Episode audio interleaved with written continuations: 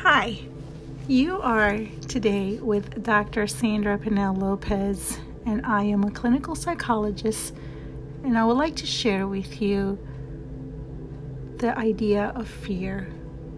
It's interesting how many times we don't acknowledge how fearful we really are in our everyday life.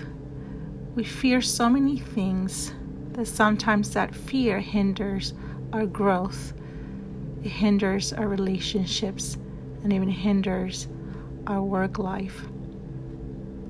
But how do we acknowledge, or how do we know how to tap into that fear?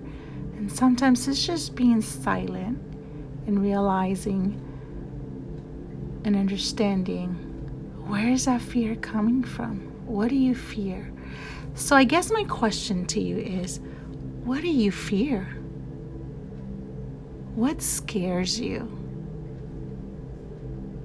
How has that fear stopped you from achieving your goals? From achieving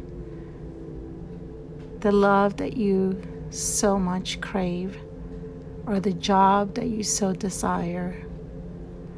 What is that fear? And I want you to think about that because when you really understand those fears, then you can start to overcome them. But until we tap into those fears, we won't overcome and we won't achieve and we will live life in fear and trying to figure out why we can't get what we want. Why is it so hard to be in relationships? Because of that fear that holds us back. So, for today, I would like you to think about that.